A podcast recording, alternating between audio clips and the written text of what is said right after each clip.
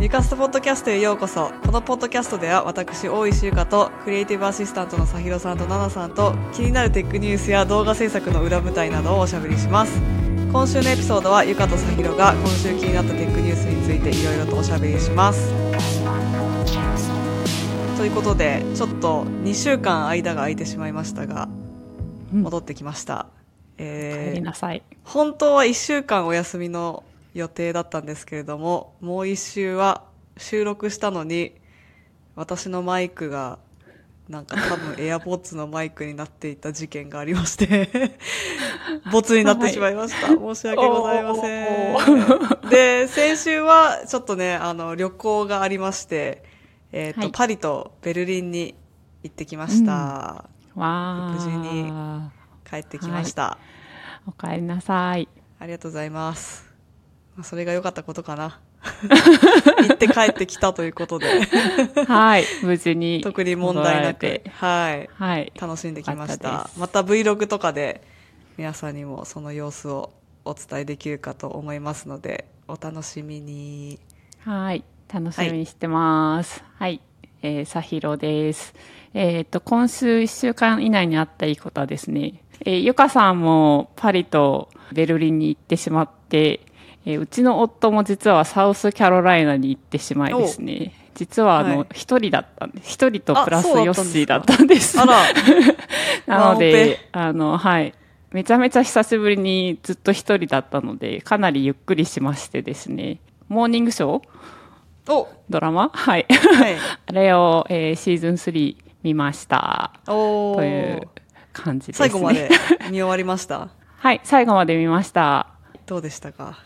ネタバレなしの感想。ネタバレなしの。あ、まだ続くんだよねと思ってるんですけど、その解釈で合ってますか？あ、そうなんですかね。私はあれで終わったのかと思った。あ、そうなんだ。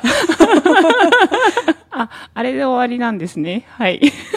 わかんない。どっちでもいける感じにしてるんですかね。そうかもしれないですね。ね、はい。でも結構ね、Apple TV Plus の最初から目玉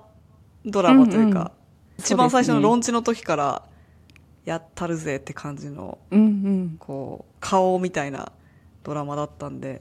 どうなるのかわかんないですけど、一応ちょっとなんか区切りついたのかなみたいな感じはありましたが、はい、私は面白かったと思います。男の人の名前忘れちゃった。何でしたっけ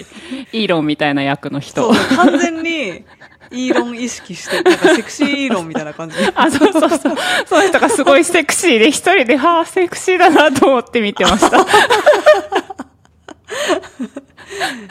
はい、というのがね、はい、ネタバレなしの感想。ありがとうございます。じゃあ今週もテックニュースということで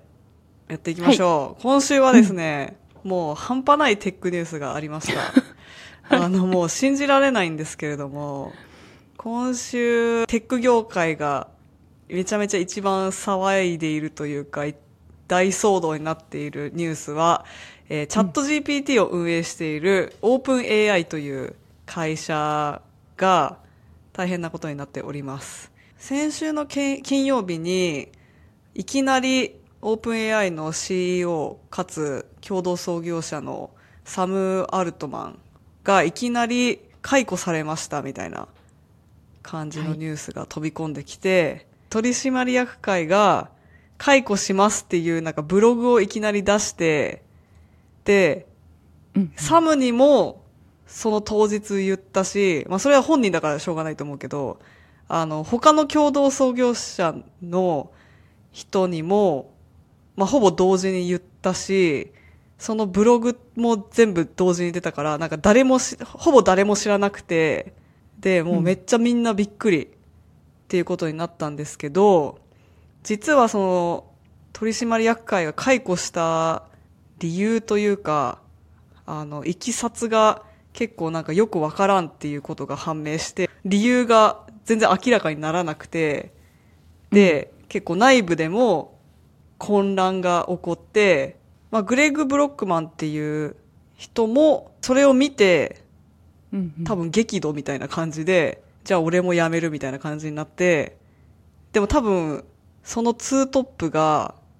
おそらくめちゃめちゃ多分カリスマ性がある感じだから社員の人たちも、じゃあもう俺も辞めるみたいな感じになって、みんな、なんか700人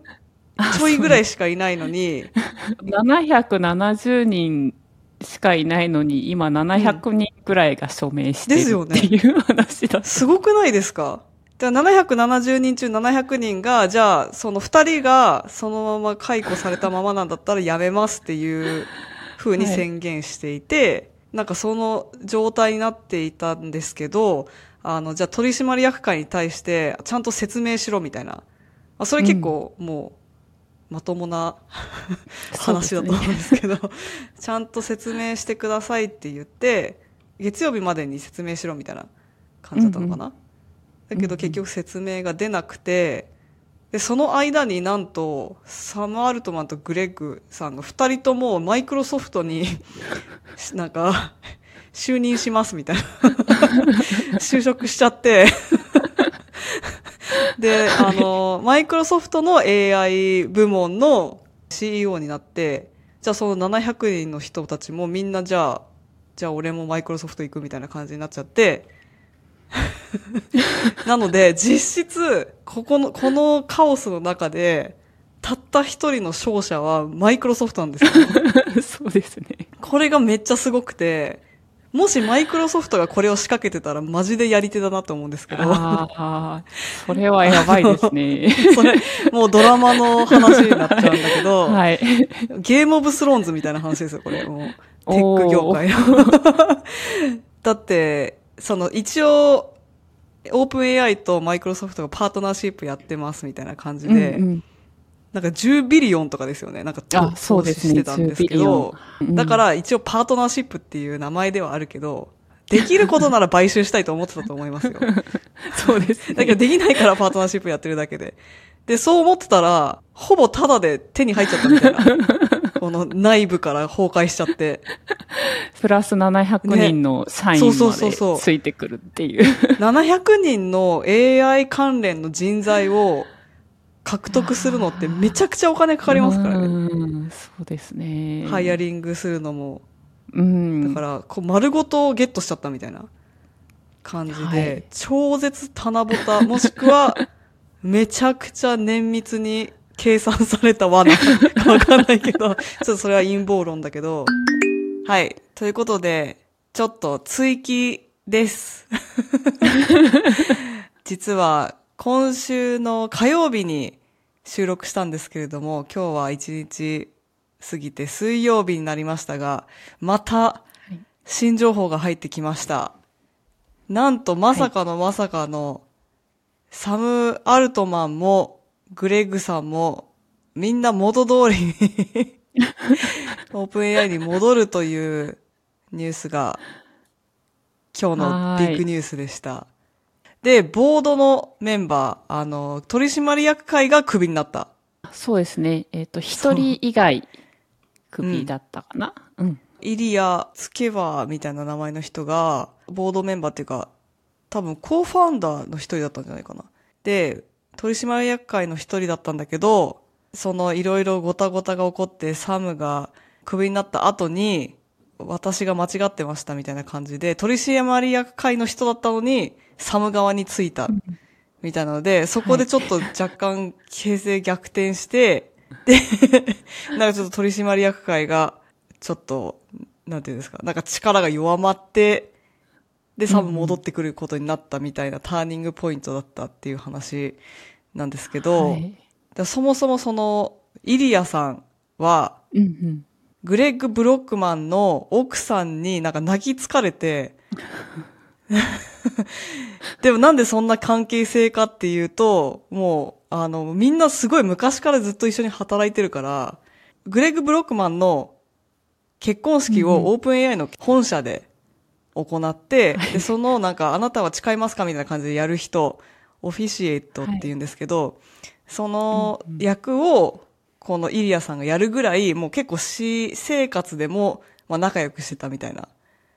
感じなのに、うん、なぜか取締役会側で、クビにする側になっちゃってて、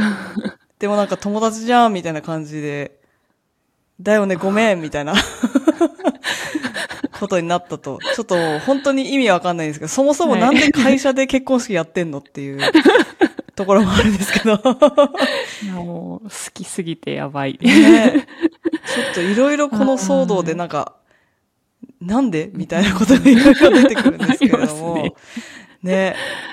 まあ結局、もうちょっとこう詳細を話すと、まあ、OpenAI はもともと非営利団体として設立されて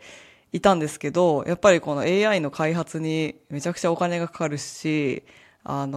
サーバー代なり人件費なりいろいろかかるので、この非営利団体だとちょっと厳しいってことになって、でもなんかこの営利目的だけでやるのは、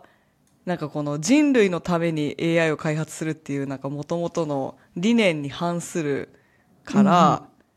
うん、本当は非営利でやりたいんだけど、非営利だとお金がなくなっちゃうから、営利の部分をなんか部門を分けるみたいな形にしていて、で、その営利団体の方で、まあ、資金調達したりして、まあ、ものすごく大きい額の、まあ、数十億から数兆円レベルの資金が、はい、必要ということで、まあその辺、そういう資金調達をしていたんですけど、取締役会は、その、まあなんていうんですか、バランスを保つべきだ、みたいな感じなんだけど、うんうん、ちょっとサム・アルトマンが、その営利側に行き過ぎているみたいな判断をした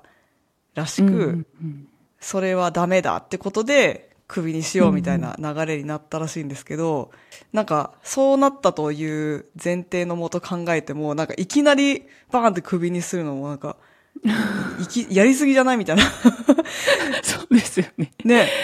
もしかしたら今までもそういう競技があったのかもしれないですね。あって、まあ行き着くところをもうこう和解できなくて。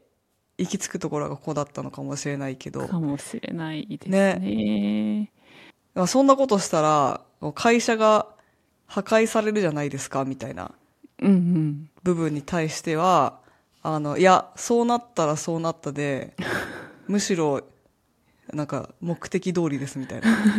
感じの回答だったらしくて、すごいなと。なんかこの取締役の一人のヘレンさん、ヘレン・トナーさんっていう人が、うん、結構オープン AI のその事業に批判的な論文をちょっと前に書いたらしくて、なんかそれが結構サム的にはなんでみたいな感じでちょっとこう抗議があったっぽいですね。で、多分トナーさんを解雇しようとしたんだろうけど、なぜか、まあいろんな人がこうね、どっちの側に立つみたいな感じで、今回多分そのバランスが崩れて、サムになっちゃったのかなって、ね、思うんですけど。でも結局この結論で戻ってきたから、戻ってきて、その、もともといた人たちはいなくなったから、結構その営利側に傾くんじゃないかみたいなことが。うん、そうですね。予想されるような気がしますね。はい、マイクロソフトも、オブザーバー的にこれから事業を見ていくみたいな感じらしいので、うん、ちょっとなんか、ね、今日の時点でその結論が良かったのかどうかはわからないけど、何十年か後にこの未来がどうなってるかによって、ね、この日の決断が人類にとって良かったのだろうかっていう振り返る時がね、ピボットポイントで運命の分かれ道とならないとは言い切れないみたいな。はい。ね。いや、とはいえでもオープン AI がたとえなくなったとしても他にもね、たくさんチャット GPT と同じような、なんていうんですか、AI 開発してる会社はいっぱいあるから、オープン AI だけがまあ、悪の組織とも言えないし、善の組織とも言えないし、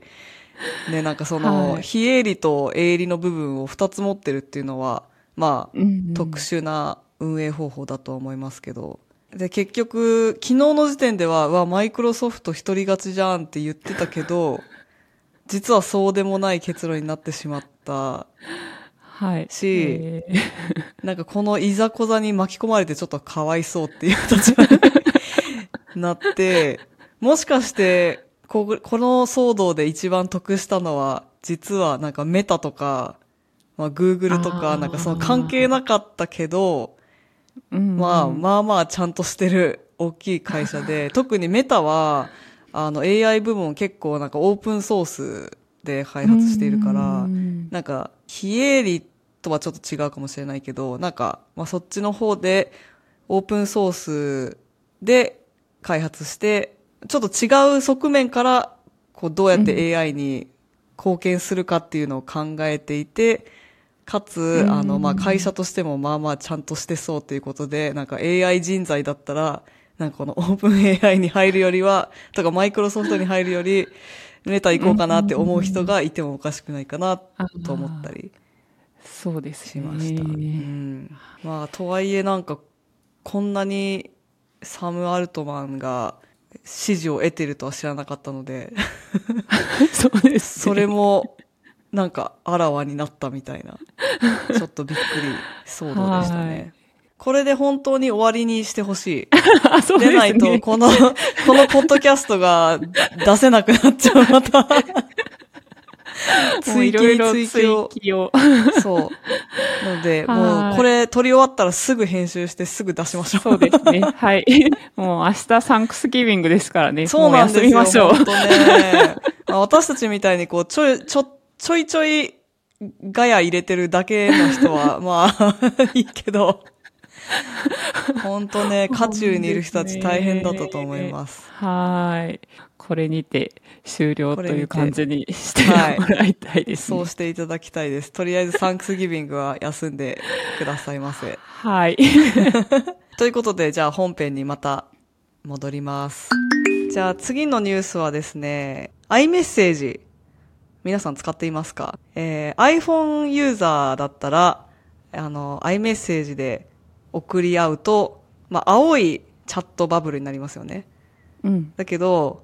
Android の人をそのチャットグループに入れたりとか、まあ、Android の機種の人と SMS をすると、チャットバブルが緑になるんですけど、もしかしたら日本だとあんまり、テキストメッセージを友達同士でやったりしないかもしれないので、あんまりここのカルチャーが、ブルーバブルカルチャーがない。そうそう、ブルーバブル、グリーンバブル、差別みたいな。もしかしたらそこまで伝わらないかもしれないんですけど、結構アメリカだと普通にその友達とメッセージするのをなんか LINE みたいなアプリを使わずに SMS 使うんですよね。なんかやっぱ番号を交換して、テキストするっていうのが未だに主流なんですけど、このカルチャーがまだ主流だから、グリーンバブル同士じゃないとダサいみたいなことがあったりとか、なんかグリーンバブルが嫌だから本当は Android 使いたいんだけど iPhone 使う人とかもいるぐらい、結構ここのね、なんかカルチャーがあるわけですよ。はい、で、それに対して、まず一つ目が、その、iMessage というのが、なんかちょっと独禁法みたいなのに触れてるんじゃないかみたいな部分があって、ヨーロッパでヨーロピアンコミッションが、まあ、これはコアプラットフォームサービスなのかみたいなのを今、まあ、インベスティゲーションしているということなので、まあ、まだその、これはダメですって言われたわけじゃないんだけど、なんかちょっと、やばいかもしれないみたいな感じの状態。またね、この前もヨーロッパで、USB-C じゃなきゃダメっていうのがね、はい、出ましたから、その、ライトニングでしか充電できないのは、独禁法みたいなのに触れてるってことで、まあ iPhone も USB-C に変わりましたけど、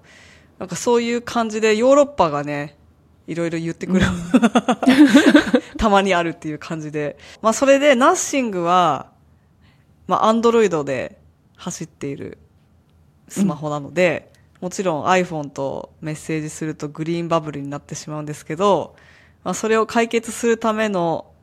ナッシングチャッツっていうアプリを出しますって言って、そのアプリを使って、SMS すると iPhone 側でもグリーンバブルにならずにブルーバブルとして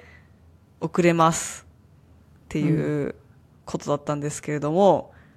これはですね、サンバードっていうまあ、別の会社のサービスをなんか経由していて、で、一応このサンバードというアプリは、まあなんかエンドトゥエンドエンクリプションで暗号化されているから、プライバシー大丈夫ですよって言っていたり、データを、ストアしてませんみたいな。このサンバードはあなたのメッセージ見てませんみたいな感じの話だったんだけど、実はこの仕組みは、ユーザーは iCloud でなんかログインしなきゃいけなくて、それをどっかの Mac とかにを経由して iCloud でログインして、でそれを経由して iMessage として送られるみたいな感じの仕組みになっていて、実はね、これ、end-to-end エンクリプション、暗号化になっていなくて、蓋を開けてみたら、結局、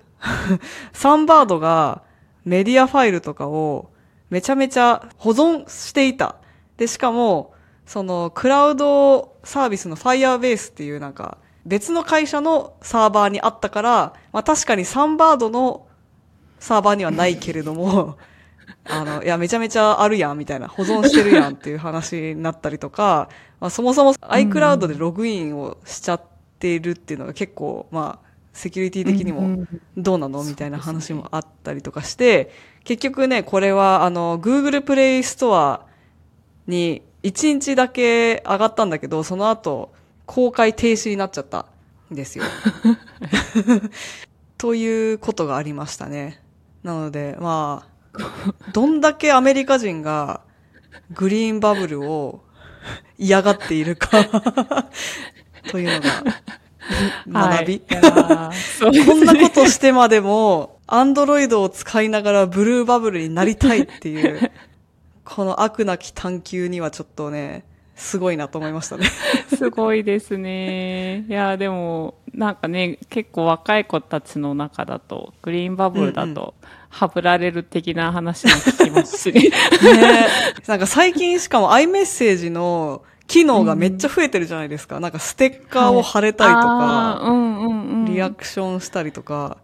で、なんか私の友達が、もともと iPhone ユーザーだったんですけど、最近ね、うんうん、Google Pixel 関係の仕事を始めたから、Pixel になったんですよ。で、グリーンバブルの人になっちゃったんですけど、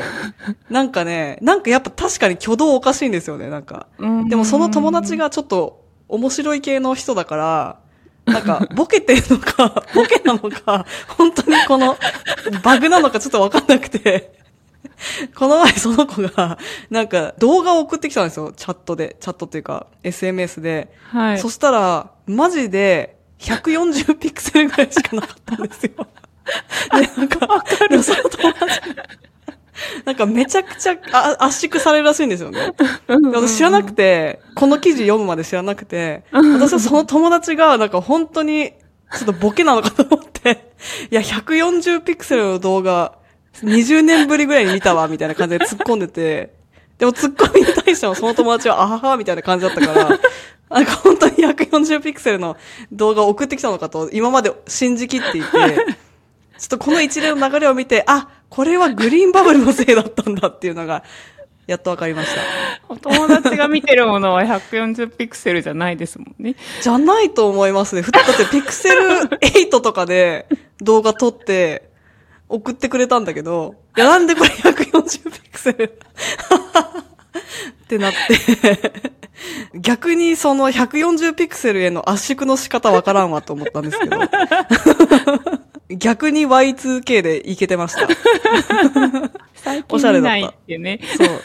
このガビガビぐらいがおしゃれだなっ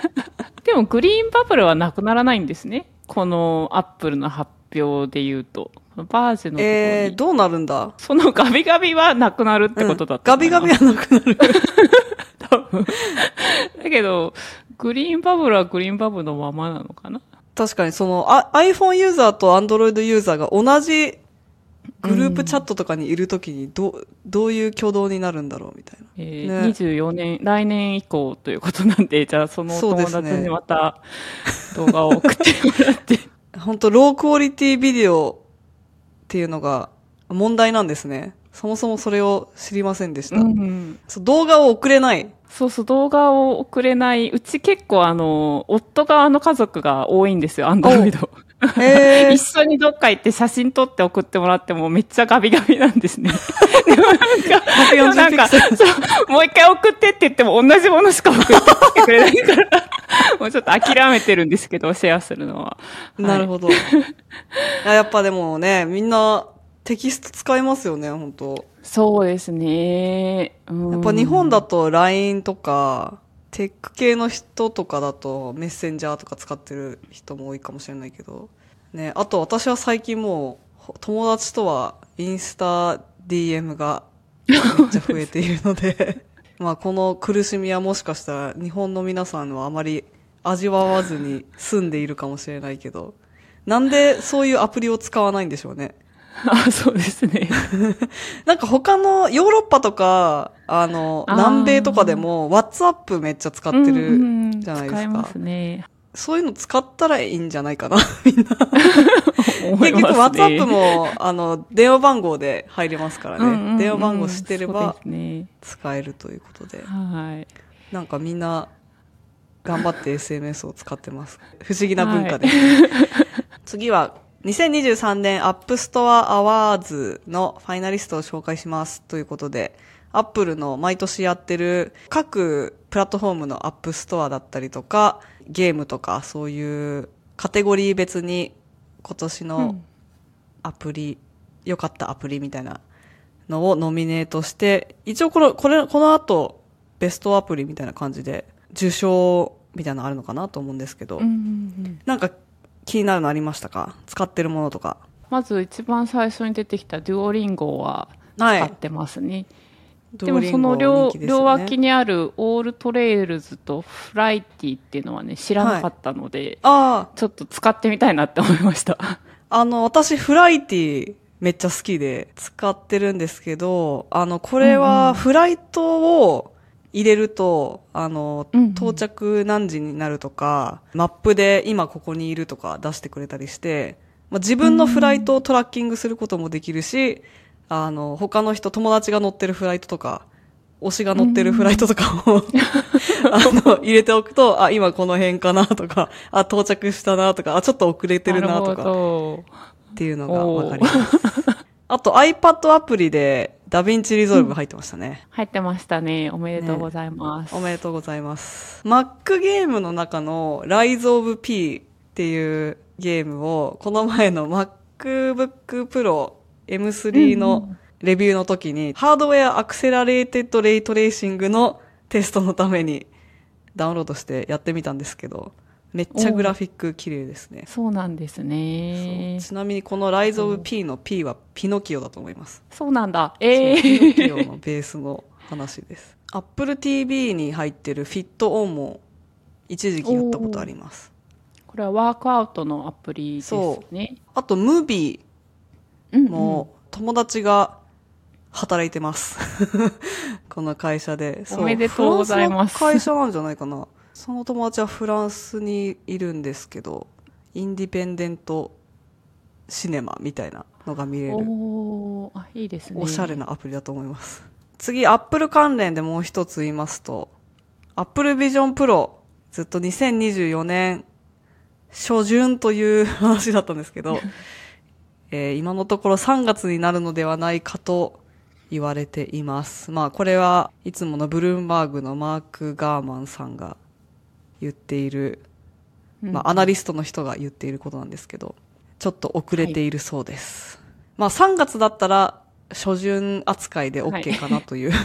い、そうですね。Q1 に入りますね。Q1。はい。はい。じゃあ楽しみですね。なんか今、ベータテストになっている iOS で、iPhone 15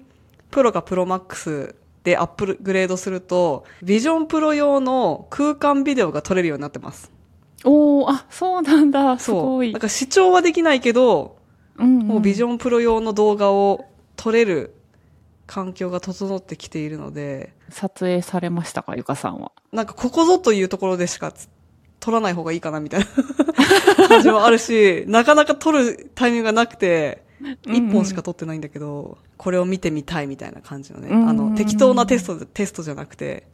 これはビジョンプロで見るようだみたいな感じで撮ったのが1本しかないんですけど、またサンクスギビングとかね、友達が遊びに来た時とかちょうどいいかもしれない。なんか思い出っぽい感じでちょっと撮ってみたいと思います。じゃあ最後、マイクロソフトがループというノーションパクリみたいなアプリを出しました。もうパクリですね。パクリですね。そのまんますぎるけどいいんですか、こんなパクってね。まあでもデータベースあるんですかね、これ。ドキュメントアプリだったらまあいっぱいありますからね、こういうノートテイキングみたいな。ノーションの凄さはデータベースだと思うので、うんうん、それをどう扱っているのか気になりますけど、ね、あとはまあ、はい、マイクロソフトが出しているということで、他のマイクロソフトアプリとの連携がやりやすいみたいで、 Teams とか Outlook とか、まあ、そういうのでちょっと連携して使いやすいですみたいなのが売りみたいです、はい、マイクロソフトを使っている会社とかだといいのかな。そうですね、うんうんうん、結構みんなで、ね、見てね、ノーション導入したいってなるとなんかいろいろセキュリティの問題とか、またオンボーディングしてみたいな、いろいろ大変だと思うんですけど、もともと Teams 使ってる会社だと、じゃああと新しいアプリ使うかっていう決断をするだけでもう使えるみたいな感じだから、まあ、そういう意味では使いやすいのかもしれないです。小ネタいけますはい、軽くじゃあさっきも言われてたけど、アメリカはね、あさってサンクスギビングで木曜日ですね、まあ、はい、はい、もう街はお祭り状態っていうね感じなんですけどサンクスギビングのアメリカ政府の恒例行事っていうのがね ありまして、はい、ゆかさんは見たことありますでしょうか。ホワイトハウスのやつですか。そうです。ホワイトハウスでですね、七面鳥をパードンするっていう、パードンって、うんうん、許しみたいな、トランプさんが、ね、よく使ってたけどターキーにお許しを与える儀式ということでおとといバイデンさんも、やりましてですね、七面鳥がすごいVIP 扱いなんですよね。その七面鳥はホテルのスイートに泊まり、ベッドの上でポージングをするっていうね七面鳥なんですけど、もうすごく長い歴史があるらしくて、1800年代に七面鳥をギフトとして政府に渡すような習慣がありつつ、こういう儀式的になったのは、1950年とかかな。まあなんかそういう長い歴史があるんですけど、今回のこの2匹のお名前がですね、リバティちゃんとベルちゃんっていう名前で、なかなかまあ素敵な名前なんですけど過去の、お名前がちょっと可愛かったので、ご紹介いたします、はい、2005年ジョージ・ブッシュさんの時代はマシュマロちゃんとヤムちゃんです。ヤムはヤムイモのヤムちゃんですね。YM。はい。で、オバマさん2016年テイターちゃんとトットちゃん。テイタートット。かわいい。トランプさん2017年、ドラムスティックとウィッシュボーン。おー。ウィッシュボーンってこういう骨がねありますよね。とバイデンさん2021年はピーナッツバターとジェリー。ちゃんということで、はい。なんかセットなんですね、みんな。一応そうですね、なんかこう2匹で可愛い、面白いみたいな感じの名前にあります。で、一応ね、こう大統領は食べないんですけど、ターキーを、うん、食べないのを儀式として始めた人がジョン・ F ・ケネディでございまして、それが1963年だったか、暗殺される3日前か4日前にその儀式を始めて、彼はその後ダラスでねはい亡くなったということで、明日かなんかが60周年だったかな、になるので、はい、というまあなんかいろんな歴史があるターキーパードン会というわ感じでございます。サヒロさんはターキー食べるんですか？去年はね、丸々一匹、うちの義理のお母さんが作ってくれたんですけど、今年はターキーの肉をこう巻いて、こうロール状にして、中にこうちょっとスタッフィングを詰めて、うん、切ってそれを食べるので、答えは、うん、はい、食べます。食べるんだけど、丸々は食べません。ああ、なるほど。ゆかさんのお家はどうですか？うちも多分スタッフィングやって丸々食べます。でもターキーってそんなにぶっちゃけ美味しくないと思ってたんですけど、うんうんうん、なんかちゃんと料理すると美味しいですね。うん、美味しいですけど、すごく余りません？食べきれなくないですか？食べきれない。でもなんか いろんな方法で、2日目3日目とかもなんかターキー雑炊とかにして食べる。美味しいターキー雑炊。でもターキーってなんか眠くなる成分入ってるんですよね。あ、聞いたことあります。それ。これ本当なんですか？本当なんですよ。本当。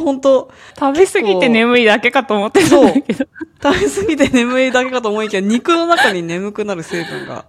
本当に入ってるらしくて。あ、そうなんですね。不思議ですよね。不思議ですね。まあ、食べ過ぎ注意で、今週末はサンクスギビングを楽しんでください。はい。アメリカの皆さんを。アメリカの皆さん。楽しんでください。はい。ということで、ゆかすたではニュースレターをやっています。概要欄のリンクから月に一度届くニュースレターに登録することができます。ぜひ登録してみてください。あと、ゆかすたのコミュニティもやっております。私の YouTube のメンバーシップから入ることができます。こちらもぜひチェックしてみてください。ゆかすたポッドキャストをお聞きいただきありがとうございます。Spotify でお聞きの方は Q&A 機能でぜひ質問や感想を教えてください。それではまた次のエピソードでお会いしましょう。バイバーイ。